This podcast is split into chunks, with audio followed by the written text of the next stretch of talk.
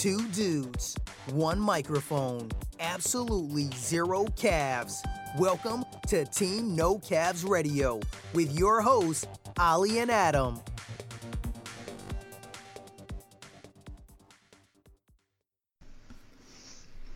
Hello, guys, and welcome to episode 12 of the Team No Calves Radio podcast. I almost forgot the name of our podcast because it's been so, so long. so, episode, yeah, episode 12. Uh, Adam and I really wanted to talk about uh, gaining muscle, and we've decided to call this podcast Deciphering the Training Code because there is a huge amount of information uh, out there to, available to everybody with regards to training. Uh, lots and lots of fitness jargon being thrown around, and it can be quite confusing for you know general population individuals to to understand what everybody's talking about when we talk about training volume, frequency, intensity. So we wanted to steer away from the uh, jargon as much as possible. Uh, there will st- still be some of that in there, but we wanted to put it into layman's terms so that everybody can interpret what it is we're talking about when we use these words and this terminology. Uh, so, Adam, how are you, mate? It's been a while.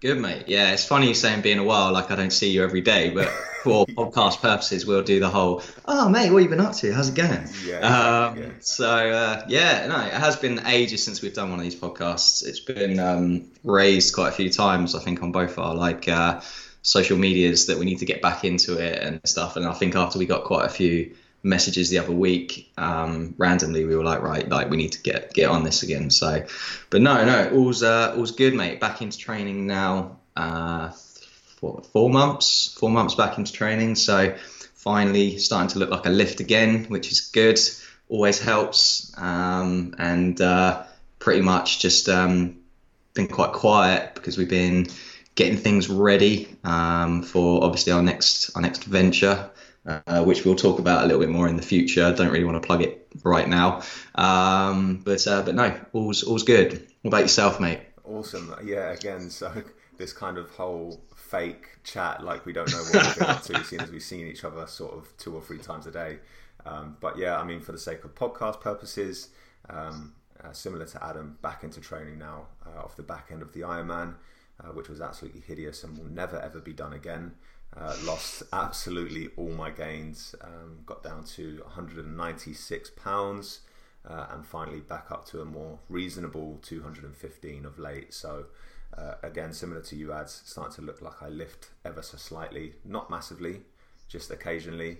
Um, so really, really enjoying that, and and I've kind of fallen back in love with training, which is which has been a massive upside to having done the triathlon. So all is good, um, and same front as you, kind of working on our new project, which we will talk about in, in future podcasts and on our social medias. Um, but for today, I really want to get dug into this topic because there is loads and loads of stuff to decipher, as it were, loads of stuff to discuss. Um, and I think we should probably start ads by kind of um, establishing some terms, um, kind of figuring out what these these phrases and words mean. So, if you'd like to start us off, mm-hmm. uh, should we start somewhere like what is training intensity? Yeah, so training intensity, uh, you'll see intensity used in a few different respects. Um, but when we talk today, when we're talking about intensity, what we're going to basically mean is percentage of a one rep max. So the amount of load essentially um, on the bar. So let's say I said, um, let's say my bench press one rep max was 100 kilos, and I said I was working at something like 70% intensity. It means I'd be working at 70 kilos. Um, and so that's how we're going to talk about things today in terms of how intensity um, would affect kind of rep ranges we'll be using. Um, so that's what we mean when we say intensity in those terms. Um, okay, so that's intensity. What about uh, if we went into uh, frequency? Uh, so frequency, simply put, is the amount of times per week that you're training a muscle group. So um, you know, if you're doing a body part split, you might be training each muscle group just once per week. If you're doing push legs pull with one rest day, you might be training each muscle group twice per week. And then similarly with like an upper lower split, which we will be going into in a bit more detail later, guys. Uh, so don't worry too much if you haven't heard of those. Again, would be sort of twice per week per muscle group. So frequency is just the amount of times that you're training each muscle group per week Cool. So we've got frequency cool. and we've got intensity. Um, if you'd like to just give us a little lowdown on what we mean when we're talking about training volume.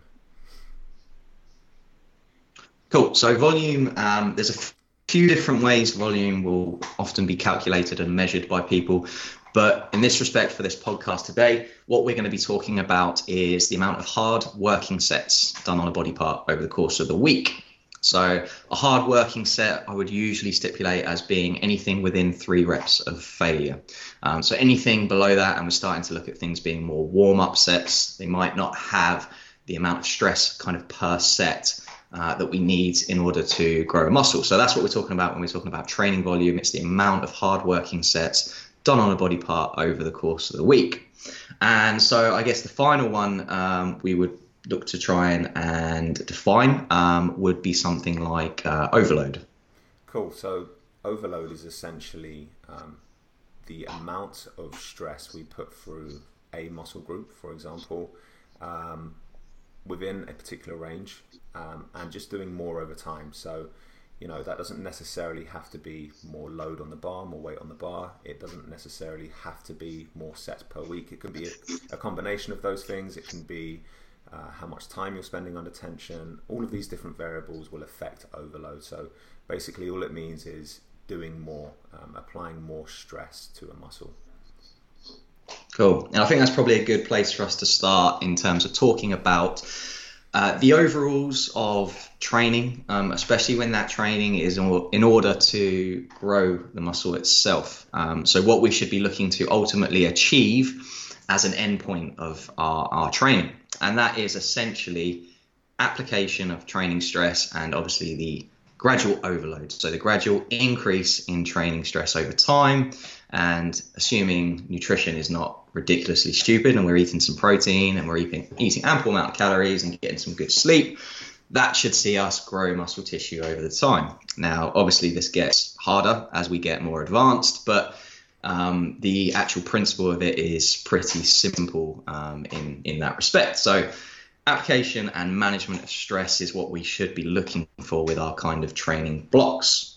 So, I suppose a good place to start would be to talk about um, actually talking about intensity first. So, the kind of percentages of our one rep max we should be using um, in order to kind of direct our kind of adaptations in the right area. So, obviously, if we're doing plenty and plenty of one, three, and five rep sets, we're going to get very, very good at lifting heavy stuff. However, Obviously, that's not perhaps the most practical way of us um, getting training volume in. Um, and therefore, maybe let's talk about intensity first. Once we have an intensity set, that way we can talk about an appropriate amount of hard working sets to do at that intensity. So, Ollie, if you're look, like looking to set up a training block, especially with your big compound movements, um, what kind of kind of percentage of your one rep max would you be looking um, at spending most of your time um, so most of the time it's going to be around that sort of 60 to 70 percent uh, of your one rep max, around that sort of area. Uh, like you rightly said, anything beyond that, and yes, we will be building, you know, lots and lots of strength, um, but that isn't necessarily um, the best way of approaching your training if, if the overall goal is to build muscles. So 60 to 70 percent is where most of my working sets would sort of land. Uh, but there might certainly still be uh, the occasion where we go heavier than that whether that's from an enjoyment factor, whether you just want to increase strength in a particular area. Um, and we have to do keep in the back of our mind that um, being strong will also facilitate our hypertrophy training, our muscle building. So it does pay to work in various different rep ranges, um, both high and low. Would you agree with that, or?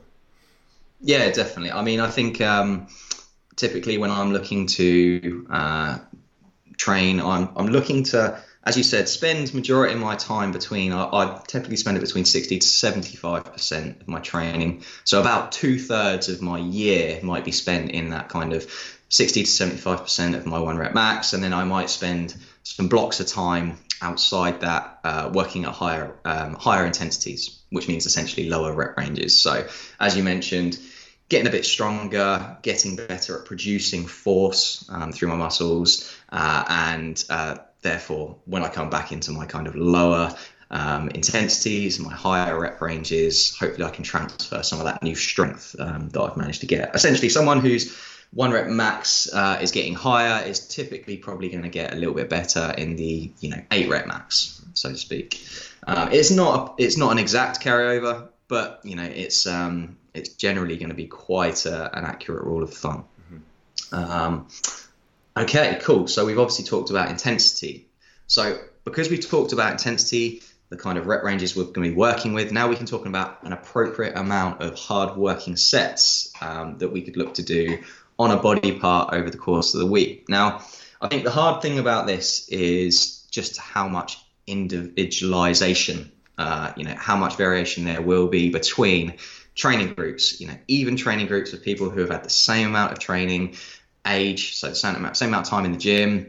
They might be the same body weight. They might have the same amount of muscle mass. They might be working through the same rep ranges. However, volume tolerance, so the amount of hard working sets you can tolerate over the week, will be very, very individual dependent. I think me and you are quite a good example because obviously we do a lot of training together. When we look at actually the amount of training volume you can tolerate versus me, is vastly different. You can tolerate huge amounts more on, say, the chest, um, hamstrings, and I can tolerate a lot more on the back. Um, however, they all grow at relatively similar rates because we've been training a similar amount of time. So this is where it's going to be tough to to kind of figure this out. However, we do know landmarks, so we do know rough kind of ranges we can work between.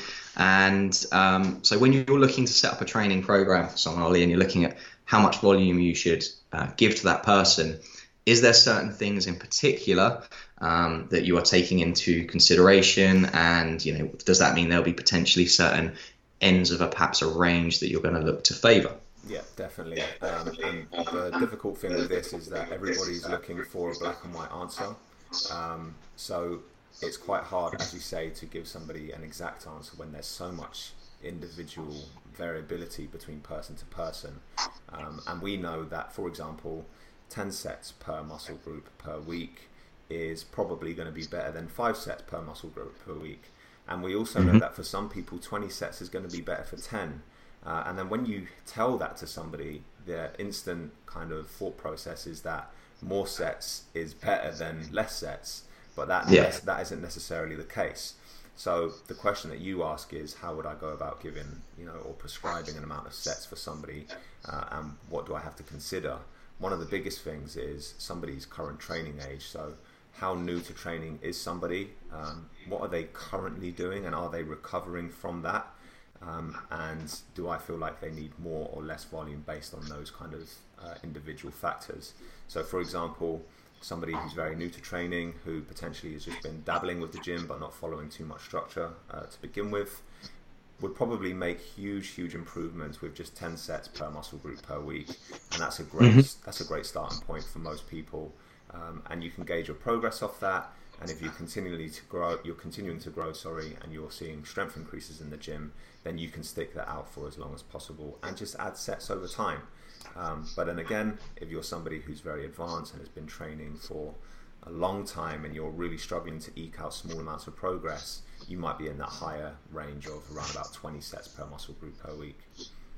Yeah, yeah. I mean, definitely. I think having a, a range, like you say, there to work between um, I know that the kind of studies and the, the literature for most people they're going to end up somewhere between it's a real vast range between 8 to kind of 24 sets per body part as you can see that's a huge range to work within and even the most recent research has actually used volumes you know far in excess of that and seen subtle increases in growth very small increases in growth above and beyond you know even 20 sets per week doing 40 sets per week seem to show some tiny differences in increases in muscle growth. However, that wasn't a blanket across all of the groups. You know, there were some people who actually responded much worse to that higher volume, and some people who responded, you know, much better to it. And so this is where, as we mentioned, uh, volume is very individual, and I always take the rule of thumb that I would rather start with too little volume and be able to add over time than have too much volume and hit a brick wall very, very early. Um, sorry, there's like a a rubbish truck. Yeah, no, it's, yeah, it's just outside. So just have to give me a moment whilst this uh, makes a load of noise. There we'll we go. It's. We'll, we'll have one of those um, Lyle McDonald moments. You can start shouting at Simba in a minute. Enough! Enough! Oh, there we go. Brilliant, and he's up. Um, yeah. So, uh, so I would rather start with too little volume and give myself somewhere to go than start with too much and run myself into a ground.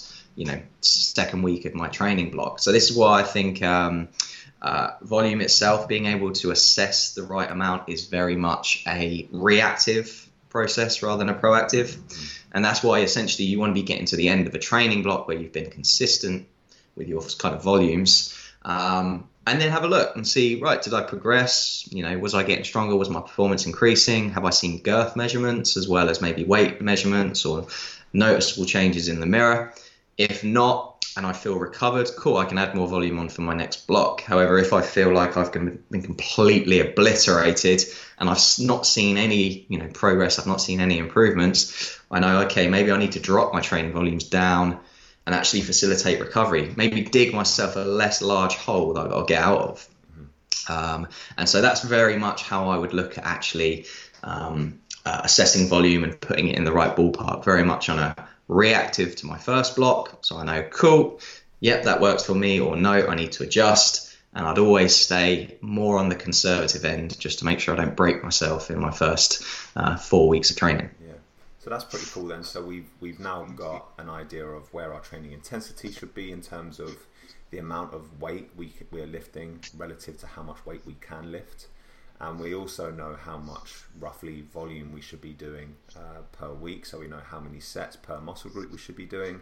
So now will be a pretty cool time to talk about frequency and splits and how we're mm-hmm. actually going to manage that training not only across the week but across the month and potentially the year. So um, when you're setting up a training block for someone ads and um, you're trying to put uh, this volume in their appropriate places so they can get the most out of their training and progress the most what are you considering? Um, how are you kind of deciding what split they should be on? Do you consider their enjoyment factor, or is it a case of right, this is the best approach, and you should be doing this? Yeah, definitely. I mean, the thing is, we know that it's more to do with volume over the course of the week that matters rather than just individual day volume. Um, and, and that means that actually we've got loads of different places we can go with this. Um, you know, and that's why, as you mentioned, the individual's preference is going to play a large part in how I split their volume up. Um, so, you know, whether I split it up over one, two, or three days, in reality, the difference is going to be minimal between the the three. You know, whilst a two day a week split, so hitting a body part um, twice, so not two a day a week. What am I up? Two two times a week split on hitting a body part seems to be the most effective. If someone doesn't like training that way, I can't force them to train that way. You know, they're going to be less adherent to the program, less consistent, and they're not going to get the gains out. So, you know, at the end, if someone really wants a bro split, by all means, I have to give them a bro split, but it just gonna it's going to mean they've got perhaps a lot of volume on on one day, mm-hmm. which does mean that maybe in the later part of the session, the quality of their rep perhaps might start to suffer. They may start to suffer with seeing progression on some of their later exercises. And so typically I'm trying to balance preference versus management of fatigue. Uh, and, you know, ideally, if you can hit a, a good balance of the two, um, the individual is going to love their sessions. They're going to feel well worked from each of their sessions, and they're going to keep progressing on every exercise because they are you know, well recovered before they say do their dumbbell incline press after doing their bench press. Yeah, that, and that's pretty much what it comes down to when we talk about preference and um, trying to set people up with training programming uh, that they enjoy because you know quite frequently I'll try and move somebody you know, if they're willing and open to the idea of moving somebody away from a body part split where they're potentially training chest and triceps on one day, for example, and only hitting that once per week, to maybe across to a upper lower split where they're training chest twice per week. Within that individual chest session, what that they normally do, where they're just training once per week, they feel like you know they do lots and lots of work on their chest. They're very fatigued and sore, and they feel beaten up and battered and bruised, which is what bodybuilders want um, to and so to try and convince them that potentially by splitting that volume up over two days, yes, each individual session might not necessarily feel as intense and difficult. What you've got to understand is the second half of your chest session, for example, will be, you know, you won't be performing at your best because you are so fatigued from you know doing an hour and a half on chest for example so it's all about splitting volume up appropriately and spreading it across the week in a way that like you say we can manage our fatigue as best as possible um, so yeah, yeah, that's that's really cool to kind of hear your views on um, giving a bit of what your clients want and a lot of what they need. Uh, it's a great approach to setting up someone's training program. Cool. So yeah, I, I think we should probably talk about ads, um, the actual kind of specifics of how you might set this up now. So we know what we need to be doing in terms of intensity, volume, and frequency. How do we go about setting up our training programming um, if, if we're doing this alone?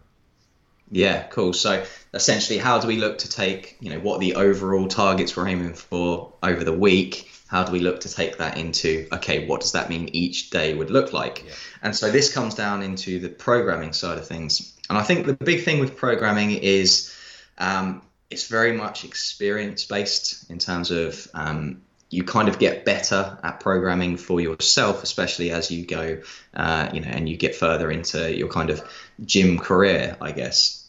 So obviously, the first thing we, are looking to do with our programming itself um, is uh, we're choosing our loading. So that intensity that we mentioned earlier, obviously, we want to make sure that we're spending a decent amount of time working through these kind of different intensity zones. So, and uh, I always like to essentially have some days where I'm working through some different rep ranges. So some days where I'm working at different percentages of what my one rep max over the course of the week. So I might have one day that's slightly heavier. I might have one day that's uh, slightly lighter. So if I'm doing upper twice a week, I might have one upper day that's slightly heavier and one upper day that's slightly uh, lighter. And this means there's a few different reasons that I can um, do this. I'm going to get better through a couple of different rep ranges within a kind of um, ideal range. I use the word range a lot then. Um, uh, but also, it means that my lighter day gives me a chance to slightly um, recover in terms of my, my joints from the heavier loading I'm, I'm, doing on my heavier day, perhaps. So I like to alternate and uh, undulate my rep ranges um, with each of my, my days of programming. Uh, alongside that, it's going to come down to appropriate exercise selection. So this is the thing. This is the part that everyone thinks about when they think about programming is just what exercise are you doing? You know, do you bench on that day? Do you bench on your chest day? Do you uh, lat pull down on your back day? And this is it. Typically, if you ask someone uh, what you know, what does their training look like? They'll just say, I bench on Monday, I pull up on you know Tuesdays, I do squats, never, and calves. fuck away. Um, but uh, but yeah, that's typically what people will think about when they think of programming. And, and I think having an appropriate exercise selection when it comes to gaining muscle is uh, a large part of things because it helps you achieve those you know overarching concepts that we spoke about at the start, which is progression. So first thing I'm looking to do is um, I'm looking to make sure that there's always some sort of big compound movement at the start of each session. And so when we say a compound movement, we mean a exercise that's moving across multiple joints. So for example, um, in a bench press, we're moving across the shoulder and the elbow joint. Um, uh, and uh, that's what I'm looking to do. I'm looking to have some bigger exercises towards the start of my session, compound movements, and then start doing smaller isolation movements towards the end when perhaps I'm a bit more fatigued. So, real simple. I'm sure for the vast majority of people, that's going to be, you know, yes, fucking I know. um, but uh, so essentially, that's first of all what I'd look to do with um, kind of choosing what modality of exercise. You know, whether I'm using barbells or dumbbells or the cable. You know, I'll typically maybe move from barbells to dumbbells to cables, perhaps towards the end. But obviously, there's no exact way you have to do this. It comes down to individual uh, preference again. Okay, so once I've done my big uh, fatiguing movements at the start of the session, I know those are my money makers. Those are the things that are really going to have the big impact on am I growing muscle tissue because it's obviously what I can load most in. Then I look to my smaller stuff where I can maybe isolate a joint a little bit more, maybe just move across one joint like a bicep curl. Um, cool. So in terms of uh, choosing the exercises themselves. So, you know, whether you do something like a, um, a back squat or whether you do something like a single leg Romanian deadlift, how are you kind of figuring out if one's going to be better for muscle growth than perhaps another? So, I mean, the first thing that you've got to look at is um, are you able to continually progress with a movement? So, you know, something like a single leg Romanian deadlift is it's going to be pretty hard for you to put more load across the joint uh, with that movement. So, yes, it might be enjoyable and it, it certainly can have a place uh, within a program, um, but you're probably going to be able to load a squat a hell of a lot more uh, over time than you are a single leg Romanian deadlift. So, um, that's obviously just one example, but when we're thinking about what exercise selection we should be using, we need to think about movements that we connect with and feel. So it's no good doing an exercise that is supposed to be targeting your lats, for example, but you just really never feel it in your lats when you're doing it. Uh, so that's of utmost importance. An exercise that you, okay, this is a bit of a weird one because I've got a caveat to this, and I was going to say an exercise that you enjoy doing, um, but I absolutely hate Bulgarian split squats, but they're on the program, so um, I don't necessarily enjoy doing Bulgarian split squats, but I know they, they work wonders, and so they stay in. Um, but I do enjoy the pain in a weird sadistic way.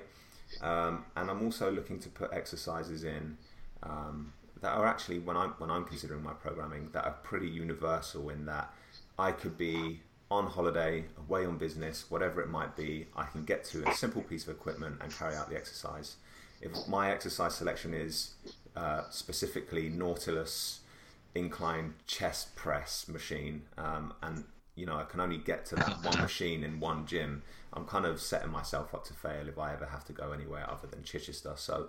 Um, those are some of the kind of things that I'm thinking about. Is there anything else you can think of ads there when you're setting up with exercise selection? Yeah, I think you, you kind of mentioned it there, and, and, to be honest, I was kind of leading us towards that by say, um, mentioning a kind of single leg RDL versus a back squat, and that's like bracing, being able to brace yourself when you do um, an exercise. Uh, so bracing essentially being in a stable um, position where you can create force, you know, tension in the muscles from, um, and you know, definitely certain exercises are better suited to that than others. Um, as I mentioned there, being you know doing like a single leg Romanian deadlift, whilst a great great movement um, for uh, a multitude of different reasons, I'm going to be lacking in a bit of bracing when, when I'm doing that. Mm-hmm. Doesn't mean I can't find that by doing something like supporting my back leg on a box or maybe using my arm to on a bar in front to support myself. But that's one thing I'm looking for. I'm like, can I appropriately brace myself so that I can put more load on the bar over time mm-hmm. without possibly killing myself uh, or injuring myself? Uh, so bracing itself is uh, something I look at with exercise selection. I'll also look at perhaps the way I am um, working uh, a muscle itself. So, for instance, something like the hamstrings, they are worked both in a hip hinge and also in knee flexion. So, I want to make sure that I've got a combination of um, exercises that do both those things over the course of a week. So, I might have one day where I have a Romanian deadlift and I might have one day where I have a, um, a lying leg curl. So I'm looking to actually use the muscle in perhaps uh, different ways over the course of the week. Um, anything else in particular, mate, that you'd be looking to do when you are um, choosing an exercise? Perhaps something to do with like um, uh, positions in the movement where it's hardest. Oh yeah, cool. So we can um, we can talk about kind of strength curves and and working through different ends of the strength curve and and also the use of things like uh, bands for tension, etc., um, which seem to be incredibly popularized on social media at the minute. Um, so it's probably worth touching on those things. Um, so you know, if you're if you're seeing somebody um, doing an exercise where they've they've banded it, what they're essentially trying to do is either remove or add tension at one end of the movement. So um, you might see somebody doing a um, like a banded shoulder press, for example, where they have a band coming down from the top of a power rack, um, and the bar will catch the band at the bottom of the movement and provide a small amount of assistance at the bottom of the range, um, so that they can get the bar back up with relative ease in that what we like to call the hole, uh, where the movement is most difficult, um, and then they can work through the rest of the strength curve with a slightly heavier weight because they have a small amount of assistance.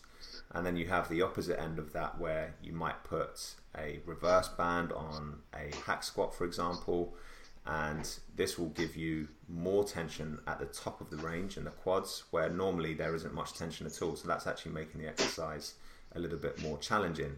Um, so there's definitely things that you can look to do within your training to make sure that you're you're working a muscle through different ends of the strength curve. Um, and you don't need to use equipment to do that. You can play around with different angles. So an incline bicep curl will affect the muscle on a different end of the range to a spider curl, for example. Um, so you can play around with different kind of um, strength curves in that respect too. Yeah, I think that, as you mentioned there, the sort of last um, example, I think that's the way that most people should be um, uh, looking to vary perhaps the exercises they do on the same muscle group. Mm-hmm. I think bands now uh, are getting to that point where there's a lot of people using bands um, without having a proper understanding of what it is they're trying to achieve with it. It might just be something they've seen on on Instagram, and I think starts falling into a, a risky kind of um, area of actually spending a lot of time setting something up that's actually not that effective. Mm-hmm. Um, I think when you're choosing your exercise, as you mentioned, having something where maybe in, in, real simple terms, an exercise where it's hardest in like the shortened phase mm-hmm. um, compared to where it's hardest in, uh, as you mentioned, the lengthened phase. Just looking at exercises perhaps like that. Um, good example, dumbbell fly, hardest in the stretch phase mm-hmm. versus a cable fly that may be harder in the shortened phase. So I think this is where stuff like cables uh, are amazing um, in adding to uh, programs, especially towards the, the tail end um, when you're isolating certain body parts. And I think this is where um, actually not being biased with your training. So making sure that actually you use a, a, lot, a combination of a lot of different things, you know, barbells, dumbbells, kettlebells, cables, bands um, is uh, machines is the correct approach to take when you're setting up your exercises for a, for a day of training. I think it's worth as well as while we're talking about um, exercise selection and and changing exercises to just touch on um, how frequently you'll rotate exercises and actually change a program itself um, because mm-hmm. we can all be uh, guilty of maybe hopping from uh, training approach to training approach or program to program and almost robbing ourselves of mastery, as it were, and uh, not allowing for some really good progress. So, what would you kind of tend to advise some, or how how long would you tend to advise somebody to stick to a a program or a training for? Yeah, so it's a funny one, really, because me myself, um, I tend to stick with training programs uh, and well, particularly exercises within my training program for a long time. Uh, I, I, stick with them until they get stale. So I'll, I'll, stick with them until you know I'll go maybe two, three, four weeks without seeing any progress, and then I may look to change them up. Some of my smaller movements, some of my stuff like my um, you know uh, bicep curls and things like that, I might change up more frequently, maybe every four to six weeks. But I tend to keep you know as you've seen recently, I've been front squatting for like the last year, and it was literally only um, the past couple of weeks, I saw a little bit of staleness and decided to um, switch movement out for a leg press for a little while. So I tend to keep it because of my personal preference. I tend to keep it the same for quite a long period of time. I don't want to um, constantly be chopping and changing to have to learn a different move, mm-hmm. and therefore give up weeks where I'm actually just learning move um, instead of actually just progressing that move.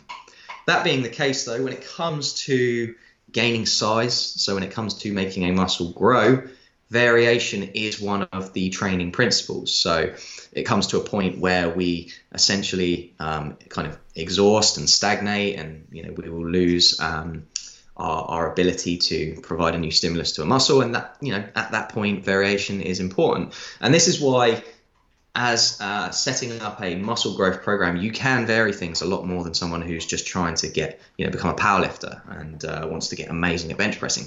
They're going to spend all of their time bench pressing or doing some small variation of their bench press. You know, um, muscle growth it's much easier. We can change exercises up more often, but rule of thumb, I would typically keep in compounds, so your big compound movements. Typically keep them in for at least eight to 12 weeks uh, and the smaller movements, I would, like your secondary movements, I would look to change out every four to eight weeks. Uh, so that's my kind of rules of thumb. I don't think there's any particular um, uh, evidence behind changing more or less often. Um, but that's my kind of general rule of thumb. Yeah, cool. Um, another one that I, I often get asked uh, is if I've got a weak body part, should I train it more often? Uh, how should I go about growing a weak body part? So let's take, for example, um, somebody's got a weak back, uh, weak lats. Uh, what is it we should be doing in terms of specificity uh, to bring up those weak areas? Um, is it a case of just adding more volume in that area, or can we look to maybe reduce volume down in other areas whilst we, we bring up uh, volume there as a kind of a speci- specificity block? Yeah, I think there's there's probably a few. It's pretty multifaceted in terms of the approach you take for this. It'd be first of all looking at actually exercise execution before looking at volume as you mentioned, sometimes you might not feel a certain exercise that well. You might not be recruiting the muscle particularly well because of the movement. So that's the first thing that I would look to do is address actually the execution of a movement. And I've had to do the same thing, and I'm sure you've had to do the same thing with certain things where you've had to actually build it back from the ground up and learn the movement first. And then all of a sudden it's like, fucking hell, this grows from my chest. Whereas in the past you may have never thought it would. Yeah. Um, so once you've uh, obviously, as you've mentioned, you, you know, you've got the exercise execution right. In terms of the volume side of things, I think um, it it comes down to first of all, are you seeing progression?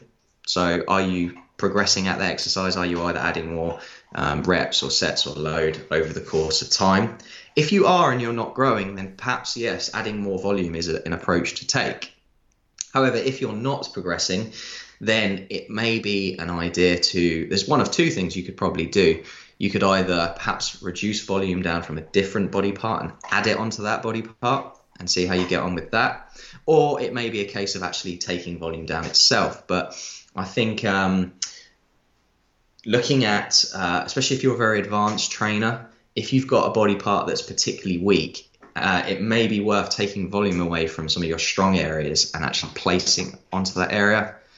I like to think of recovery as a bit of a reserve. You know, so if you think of it as like a water tank, and the amount of water in that tank is your is your reserve. Um, if I was to just keep filling it with more volume, you know, more volume of water, at some point it's going to spill over. Mm-hmm. However, if I remove some volume, so if I take away from a certain area, could be a tap down in the left corner, um, then I can fill back up uh, and place that volume actually in another area. Is that is that a good analogy? Yeah, no, that's know. good. And it's kind of it's probably worth mentioning at this point that the amount of volume required to maintain muscle mass is a lot lower than the amount required to build muscle. So you shouldn't be worried about. Let's use the example of wanting to build your lats again. Let's say you have a particularly strong chest. You shouldn't be worried about removing sets from your chest, uh, your chest work because it will still more than likely be enough volume to actually maintain the amount of muscle mass you have there. Um, and then, as Adam says, you can just add that volume uh, to the area that you want to bring up, which is obviously your lats. Um, so you're not increasing the amount of working sets you're doing for your body across the week, but you are just increasing it in one area and bringing it down in another area. So uh, you're keeping that reserve topped up, as Adam says. That's a cool analogy, actually. I like that. Cool. Yeah, we go. Score. the five hours of sleep is obviously not making a, a, difference to my, my cognitive function. I'm doing all right. Yeah, you're doing good, mate. Cool. Yeah. Um, cool. I mean, I think I think I've pretty much gone through everything I'd want to go through just for this. As we mentioned, we didn't want to get too um, too in depth, yeah. too overly complicated um, with this side of things. But hopefully, that's given a, a decent rundown yeah. um, of just how you would look to set up uh, a training block where your goal is muscle gain, what the overarching concepts um, and the overarching targets and goals you're trying to achieve are, and just how you would look to um, uh, incorporate that uh, into a kind of weekly and daily program. Yeah, definitely. Uh, and I think it's it's not too much of a discredit to us to, and I, I spoke to you about this before, but just mentioning to our listeners that you know if, if you want this information on a much higher level, if this is maybe a little bit too toned down for you, I mean the, the game the the aim sorry was always to pitch this at layman's terms, so um, in a way that everybody could digest and understand, hopefully.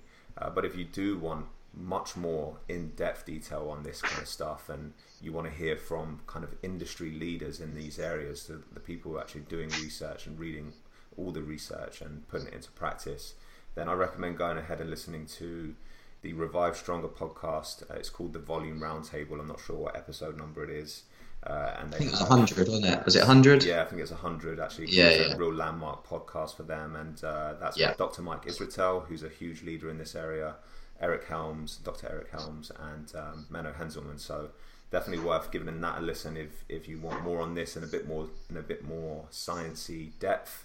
Uh, but other than that, it's been really good to get back and get talking to you ads because we never talk to each other in the gym. It's just like never head down, nah, just business, just business. business. making cash, bro.